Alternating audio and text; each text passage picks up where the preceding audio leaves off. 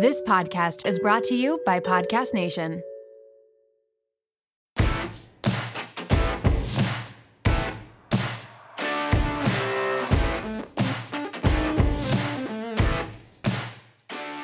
All right, welcome back to the WOMED fam. Patreon has officially been live for a week. I love the platform and I'm so happy to bring y'all exclusive WOMED content on there. I'm offering two subscription tiers. The WOMED tier gets you early access to episodes each week, ad free episodes, that's a big one, early access to merch, and exclusive voting power. The NDE tier gets you access to everything in the WOMED tier, plus things like fan requests and my personal favorite, live Q&A sessions each month with me. Head to patreon.com slash the WOMED to sign up today. And as a special incentive, the first five people to sign up for Patreon that also leave a five star review of the podcast and mention that they signed up for Patreon. Sounds confusing, promise it's not. We'll get a free WOMED tumbler for your work fuel. You're welcome. I hope you're loving the necklace launch with Unlocked. All the support for the necklaces has been so overwhelming. I'm very, very excited, very happy. And I loved that I was able to partner with Unlocked, especially because they're local here in Nashville. One of the women that they actually have employed who's been transitioning out of homelessness has actually taken a job, finished her education, um, and is now working in home health. So they truly are doing a lot of good, especially in the Nashville community. So make sure you head to becomeunlocked.com to check out the necklaces. Get one for yourself and maybe one to give to empower one of your favorite people.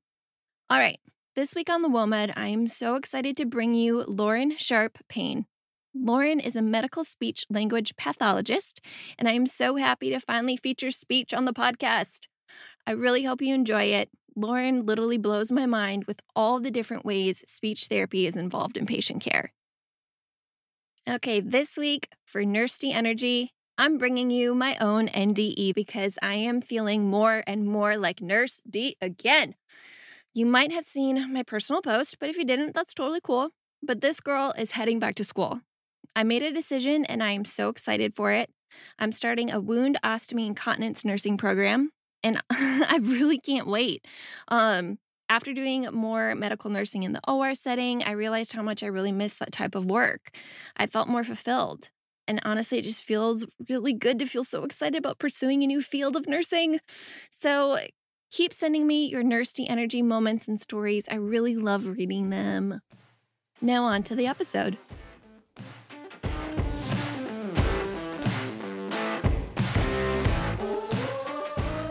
Lauren, welcome to the WOMED. Thank you. I'm so excited to be here. So, for those of you who don't know, Lauren Sharpe-Payne is a speech pathologist, and I have been dying to get a speech pathologist on the WOMED. so, when you tell people what you do, what's mm-hmm. the first thing that they automatically assume? Most people automatically assume I work with kids. I just kind of sit with kids and teach them how to say their S's or their P's. And I mean, speech pathologists do that, but I actually work with adults. And so I think the stereotype with speech pathologists is just kind of sitting down, playing games, working on different sounds.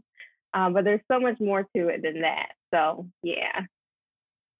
Well, I'll admit, one of my um, good friends is literally dreading the day that her two year old's lisp goes away. Oh. And it's it's really cute though, because right now her Z's literally come from the back of her mouth, like Aww. like her molars. And she just it's adorable. It's really yeah, cute. it is. Just when they're little. oh my gosh. Yeah. So you mentioned that you work with adults. So mm-hmm. did you is that kind of where you got started with everything or where your passion really was? So I actually started my career working with kids. I worked with kids for about two years, two and a half years, and I liked it initially. Um, but I quickly found out it just it wasn't what like sparked me. Like it wasn't my passion area. And so I worked really hard to kind of transition over to the medical side of speech pathology. And I started working at outpatient rehab. So I was seeing a lot of patients who had had strokes and like traumatic brain injuries and swallowing disorders. And I really found that that was really my passion. That's really what just made me feel fulfilled at the end of the day. And so that's what I've been doing ever since that point.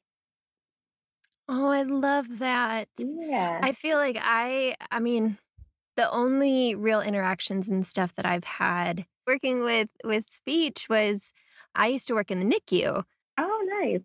And so we'd have speech consults all the time, you know, if if we had like paralyzed vocal cords or, you know, Mhm. cleft lip or palates or like preemies that just couldn't quite figure out how to suck, swallow, breathe yet. Right, exactly. yeah That's so cool. Yeah. Yeah. So there's just it just sounds like there's so many different fields, you know, within the Mhm. SLP route. There are, there are. And like I said, I think most of the time, most people associate SLP with, you know, working with kids or like in the schools. I think the schools is really popular, but like you said, there's so many different areas. You know, we can work in hospitals, we can work in nursing homes and, you know, schools and private practices. So there's there's really a lot of different options in terms of, you know, where we can work, which is really cool. So what led you into this career? Like how did you first hear about it and, you know, get interested in it? Yeah, so it's funny. I actually wanted to be a lawyer up until my senior year of high school. And I remember I had already declared my major and I was taking a sociology class in high school. And there was this story about this young girl. Her name was Genie. I don't know if you've heard the story, but she was locked away for 12 years. So her parents never interacted with her. She had no human interaction. And yeah, yeah. it, it was I saw that and like she had no communication at like whatsoever. And so she worked with a speech therapist and she was able to communicate. It wasn't all verbal, it was nonverbal, some signs, using pictures. But I thought that was just so neat that there was something out there where you could help people communicate. And the rest is history. I, I I just fell in love from that point. That's really beautiful. yes, I'm so glad I stumbled upon that video. yeah. What's the school pathway like? Like do you guys have to do clinicals? Is it um like a bachelor's or is it a doctoral degree now or like how like if you're going to coach someone through it or tell hmm someone, you know, what they're in for? Yeah, so it's four years of undergrad, um, and then you do have to go to graduate school. So for me, my program was two years in graduate school, but if you don't have speech as an undergraduate degree, typically it's two and a half, maybe three years for the graduate program. And then after that, you're licensed, you're certified um, after a nine month period there's no doctoral degree right now that's recommended or like that's required to be a speech pathologist, but you can most certainly get a doctorate degree. That's not in my path whatsoever. Um, but after getting your master's degree, you do what's called a clinical fellowship year. And so that's nine months after you graduate, where you're essentially practicing as an SLP, like you're getting a salary and everything, but you're still technically under supervision. And so after that nine months, um, once you have all of your hours, you're then a certified speech pathologist. So you don't need any supervision or, you know, no one's giving you feedback. You're just kind of on your own completely after that point. Um wow. Yeah. Is there different routes that you take if you want to be more on the medical side of things versus, you know, in schools or or working with peds? Yeah, that's a good question. So I know in graduate school we do externships. So typically there are two externships. One is medical, one is typically pediatrics. So it might be in the schools or it might be private practice. But I know that's when a lot of students really kind of narrow down where they want to be in terms of their career. So a lot of students will just try to form more relationships with people in medical if they feel like they want to pursue the medical side or vice versa with the school side. And then with the clinical fellowship year, so that nine month period after graduation, many students will try and get their CFY or the clinical fellowship year in that desired area of speech. So that way, after they're done, they can hopefully get a medical job or a pediatric job, you know, once they don't need the supervision too. Oh, cool. Mm-hmm. I love that I found your Instagram Oh, and nice. I was creeping through everything and watching different videos and you made your video about AAE Mhm. and it sent me on a bit of a dive into into honestly like what it was and how Yeah. AAE speaking children are getting misdiagnosed as having a speech impairment and I fully admit as a white girl who grew up in the country albeit like Mhm. alf- affluent white country it took me a long while to understand that other English dialects like really Mhm. existed and I hadn't heard and I feel so like so ignorant saying this, but I hadn't heard of the term code switching until I had binged Big Big Mouth this year, and and that's so sad. I know. Oh no, hey man, yeah, definitely. Yeah, it's funny that you say I hadn't heard the term code switching until I probably got to like my last year of undergrad. I just it was just like something I did. I didn't know there was a name for it, for it per se. So I'm kind of with you there where I hadn't I hadn't actually heard that term before either. wow, Yeah. is that like I just just when you were talking about like children getting you know misdiagnosed, it just I I just can't fathom how detrimental that is on Mhm. African American English speaking children to not have um, an SLP who isn't able to identify the difference between a dialect and an actual impairment. I know, I know, and it's you know we go to school and we we learn about it, but it, it's so much it's so different when you're you know in the trenches and you're working with these children Mhm. that speak this dialect, it's their native dialect, and you know maybe you haven't heard AAE or you know maybe you're just not as familiar with it. It's it's easy to just label that as hmm, that doesn't sound like the norm. That doesn't sound like standard American English. So you know, let's write that off as a disorder and put this kid in speech. But, um, you know, kind of like what you just said is, you know, doing the work and being aware of different dialects and, you know, how that impacts a child's development, even on the adult side. So, you know, in my work setting, we have a lot of Black patients who speak AAE and certain treatment techniques that we do maybe after a patient has a stroke and they're producing sentences and using AAE you know, being mindful not to correct that or, you know, not to count that as an error just because that's that patient's native dialect. So it definitely comes with a lot of just awareness and doing more research and just learning more too. Yeah. Mhm. Oh my God, I can't imagine. Well, honestly, I, I just wanted to say thank you for taking the time to to make those videos. yeah, and, of course. Thanks for um, watching. I mean, it's it's work, you know. Um, and and I just want to encourage anyone who's listening right now to actually please go to speak dot from the heart and watch and learn from Lauren because she's really awesome. oh, thank you. I try. I try to do my part. Hold up. We're going to take a quick break and we'll be right back. And now, back to the show. What would you say is your favorite part of the job? Wow, that's a good question.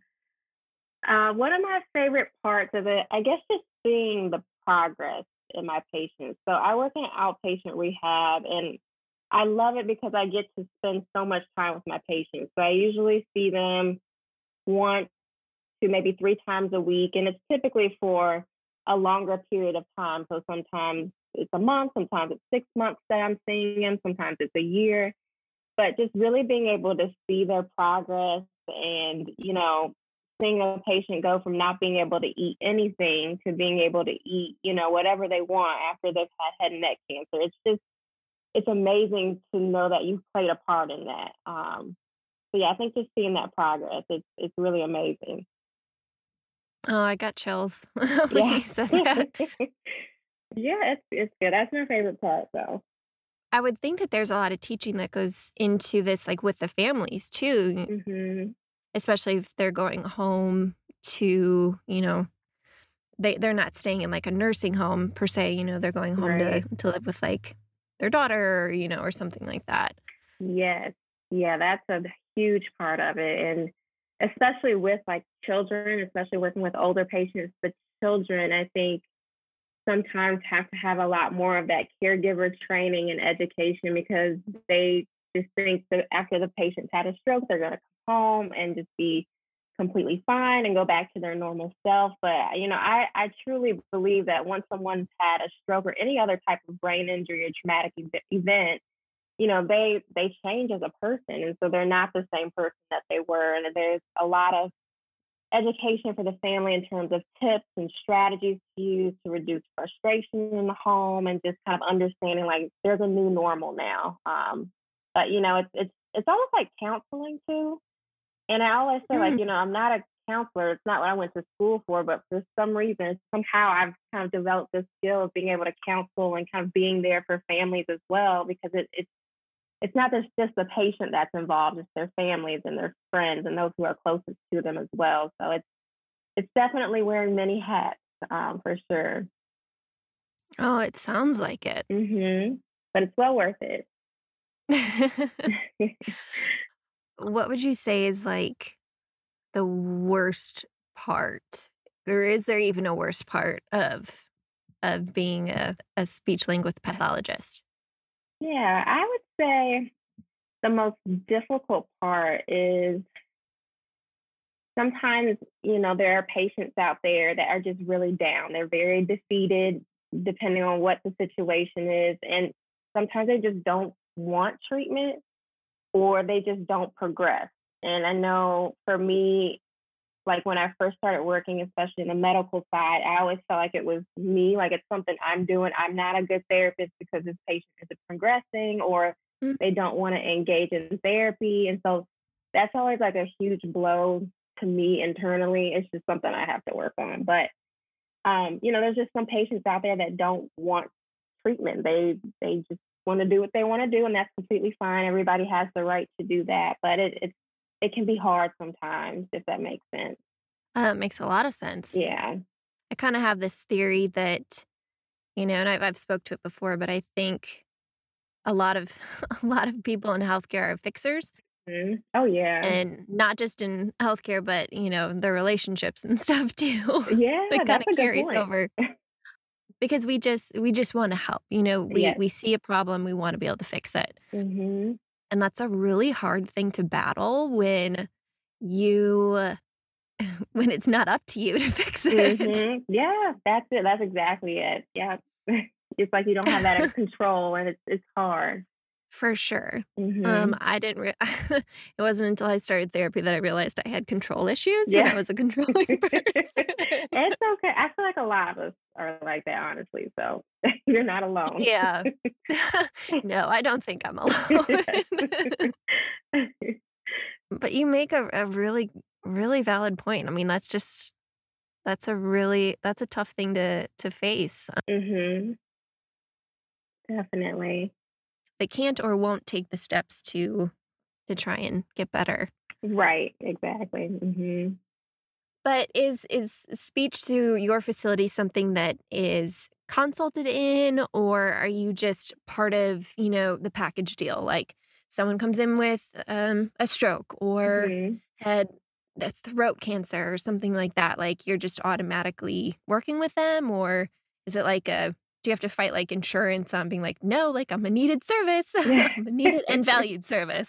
Yeah. So I actually work for the VA, which is um, the Department of Veterans Affairs. So luckily, in terms of like insurance and fighting for services, we're very lucky there. Like if the patient needs speech oh, and the good. doctor enters a consult, they get speech, even if the patient feels like they don't need it. So I, I, feel very lucky in that aspect that we don't have to go through all these like back and forth with insurance denials and all that. Um, but it is like up to the doctor or the patient to put the consult in, and then you know we see the patient after that. Gotcha. Mm-hmm. Gotcha. Is that eh, eh, has speech had to kind of fight for like validation at all in the as like a very needed service do you know, can you speak into that at all or? Yes.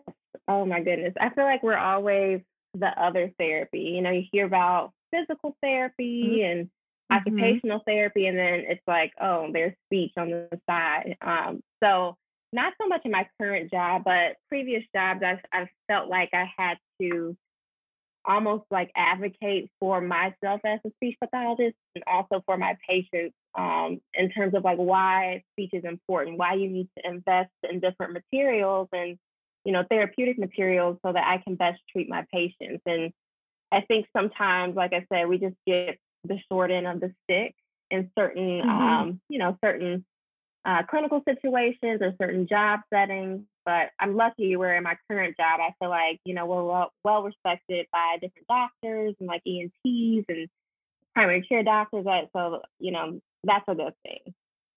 That's a really good thing. Mm-hmm. Yeah. Um, I mean, I absolutely loved them in the NICU. Yeah. Um, just because there's just so many, again, there's so many different things that you can do, but that like speech mm-hmm. is involved in. It's not it's not just speaking. It's right. You know, being able to move your your throat muscles and mm-hmm. everything. It's ability yeah. to, to swallow, you know? Exactly. It's just wow. I'm really grateful for for what you're doing. Oh, thank you. Yeah, I feel like all of us, like in the medical field, like we all have our special places. Like we all have some type of impact. So it's it's nice when we can all work yeah. together. For sure. Like mm-hmm. everyone kind of finds their own little niche and that's what's yep. so cool in medicine is that there are so many valuable places mm-hmm. for women to be. Oh yeah, definitely, exactly.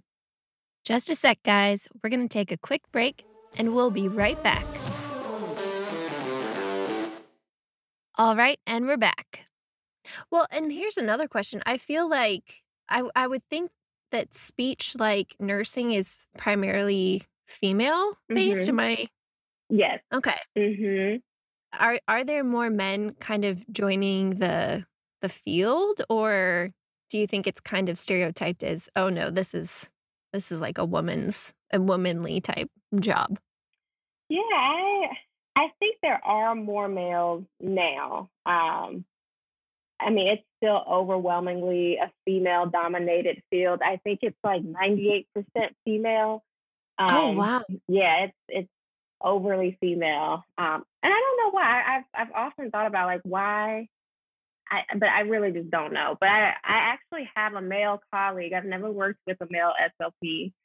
Um, so they're definitely finding out more about speech pathology and pursuing it, but we have a long way to go in terms of, you know, balancing out the female to male and and also kind of going along with that in, in terms of the field of speech pathology it's 96% white um, so it's oh. overwhelmingly female overwhelmingly white as well and so i think they're just like there are more males coming into the field there's definitely more uh, people of color coming into the field too which is really good because we just you know need to be more diverse as a field as well well, yeah. I mean, it it's it's like with with nursing too. Like patients mm-hmm. need to see themselves represented right. and who's trying to take care of them. You know, mm-hmm. it it it helps establish more trust, and that's something mm-hmm. that's so sorely lacking, especially in POC communities and stuff with yes.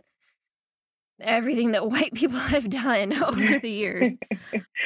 what are you doing to try and you know bring more more people into the slp role especially women of color yeah i i feel like just being visible just being present um you know like when i started my instagram page i was just kind of doing it just to share what i was learning in my journey as a speech pathologist but i was having so many students reach out to me especially black students reaching out to me telling me you know their professors are telling them to change their major and that they're not going to make it as a speech pathologist and just all these discouraging words that I remember hearing too. yeah, it's it's really it is crazy out here.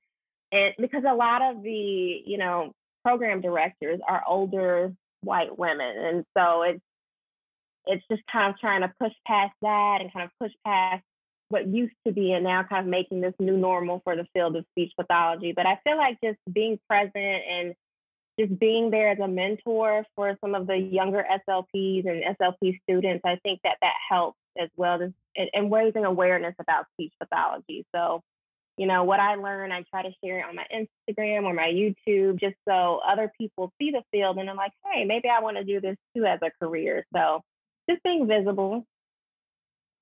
Well, I'm glad you're visible. Um, I can't Oh, that irks me so much to to hear that, you know, professors would try and and talk these women out of, Yeah. you know, the career. Um, and it just makes me wonder if like like how long have they actually accepted, you know, that Mhm. AAE is like a dialect, you know, like are they are they biased in teaching that? Are they like, mm, you know, is is this part of the problem with why Mhm. kids who speak that way are being misdiagnosed? Yeah, yeah. It's really important to have have more women of color in in Mhm. this position. Oh yeah, definitely. I definitely agree. I feel like we're definitely making positive strides towards that. Um, you know, I think with the younger generation, there's just more acceptance of differences, whether it's, you know, racial differences or gender differences and sexual Mhm. orientation differences. People are just more accepting, I feel like. Um, and I know it's like a blanket Yeah. statement, but I think we're making good strides. So that I'm being hopeful. I I am too. I'm I'm Mhm. hopeful in that. I feel like especially my God, this younger generation, I don't even know what they're called anymore. They're like after millennials. Oh Um, yeah. but they're doing they're doing so much. It's Mhm. they're they're they're revolutionizing, you know, Instagram and social media platforms and and you know, not like forcing acceptance, you know, but like Right. making more thing like the more you see something, the more you accept it, the more you see it, you, the more you like acknowledge it as as truth and it's like okay. Mhm. So I think social media is just such a great tool for that and It and I've really yeah. loved what you're what you're doing like through your different channels. Thank you. Your your Instagram's great. You really offer a lot of a lot of assistance and tips for like exams and everything too. Like it's Mhm. you've built a really great resource. Thank you. I appreciate it. So what where all are you available? You know, like what what all platforms and stuff do you do you use? So I'm on Instagram. Um, so like you mentioned before, um, speak dot from the heart on Instagram, and I also have a YouTube channel where I share information about speech pathology and just pursuing the field of speech pathology, and that speaks from the heart as well. So it's like a a virtual blog? Oh, I guess all blogs are virtual, but I mean like a Yeah. vlog? Is Yeah. that what Yeah. Kind of like a vlog. I just um I'm not hip, Lauren. I'm it's I'm okay. really not. it's okay. It's kind of like an expanded version of my Instagram. So I just go into a little bit more detail and have videos about, you know, how to get into grad school and materials you might need to get into grad school and um, just different tips to help future SLPs. Oh, that's great. Yeah. I guess what's what's next for you is um are you trying to make like a website or build out your own program? I am working on my website now. Um, it's a lot harder than I thought it was, but that's coming soon. And I actually started a small speech pathology mentorship program last year, and that's called Heart to Heart. And so I have it's under 20 mentors and mentees who are paired together just to help, again, the future generation of speech pathologists, helping them navigate through undergraduate and graduate school. Um, and I have mentors from all over the country, different backgrounds, different clinical backgrounds. So it's really great. So that's something I'm hoping to continue as we progress through the year. And I just hope to keep being a resource and continue to inspire SLPs. I feel like you're going to start your own foundation. Just hearing you talk about that, like you're you're going to have your own your own association for for speech therapy. I Great. just I just get I just get feelings sometimes, Yeah. but I could I could see you doing that and and really like leading this group and making it accessible for for everyone. Like that's just that's a that's an achievement. That's really awesome.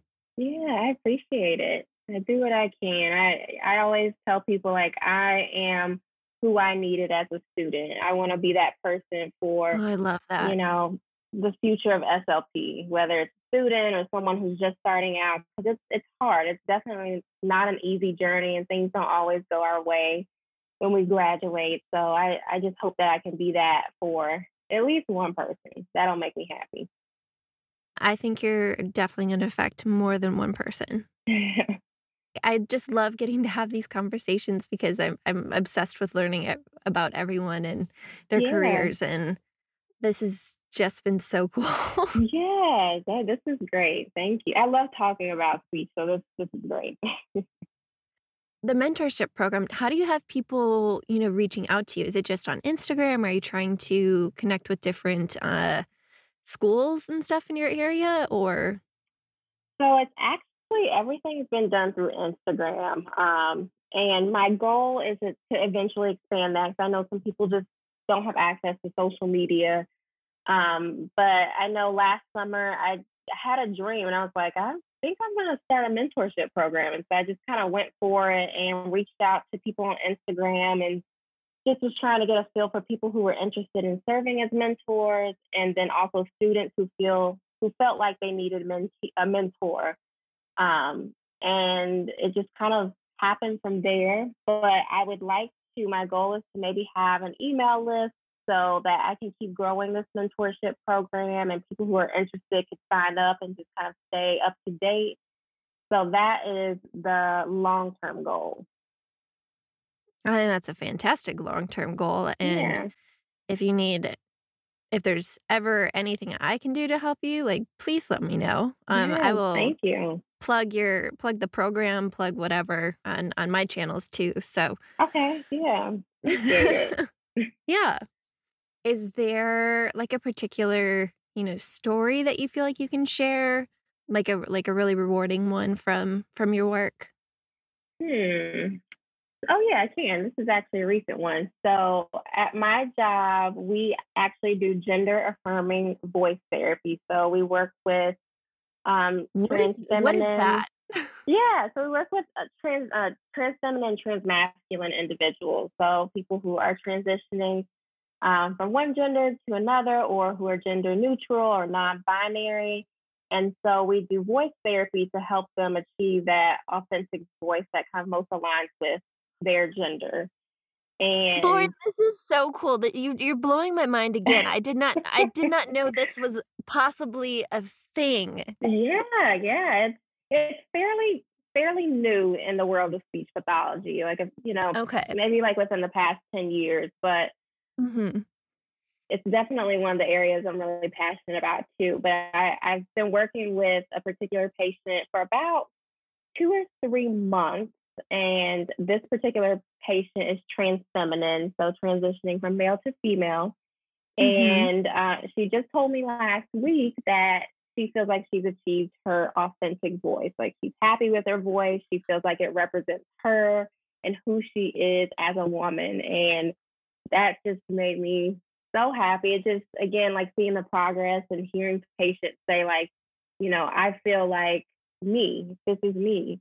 And and so that that just yeah, that made me so happy.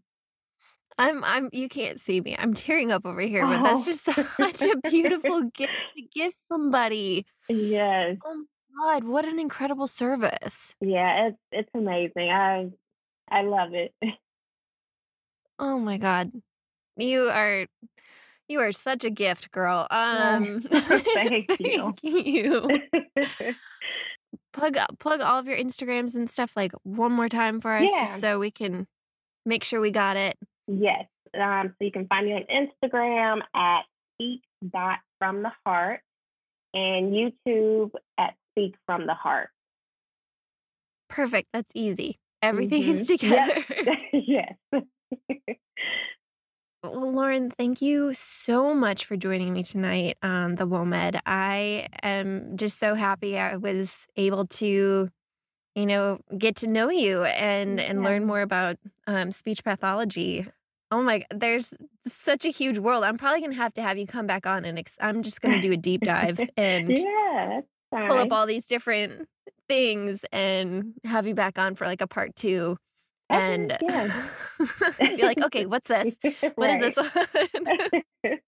Sounds good. And thank you so much for having me. And I, you know, your community that you have built is amazing. And I'm glad that you're, you know, showcasing women in medicine and how great we all are. So I appreciate you as well. well, thank you for that. I, I think we're all really awesome. Yes, so, yes. All right. Well, thank you so much for coming on. yes, thank you so much. Thank you guys so much for supporting the WOMED. Make sure to follow along with Lauren on Instagram at speak.fromtheheart. Don't forget to check out her YouTube as well. Um, she has so much good information out there on her channel. And keep submitting your guest suggestions on Patreon if you signed up to, for that tier. I'm so excited to be able to go live with y'all in there and answer your questions. And please make sure to subscribe, rate, and maybe drop a little review for the WOMED. It really helps to get the WOMED in more ears. Till next week, guys, you know the drill. WOMED out.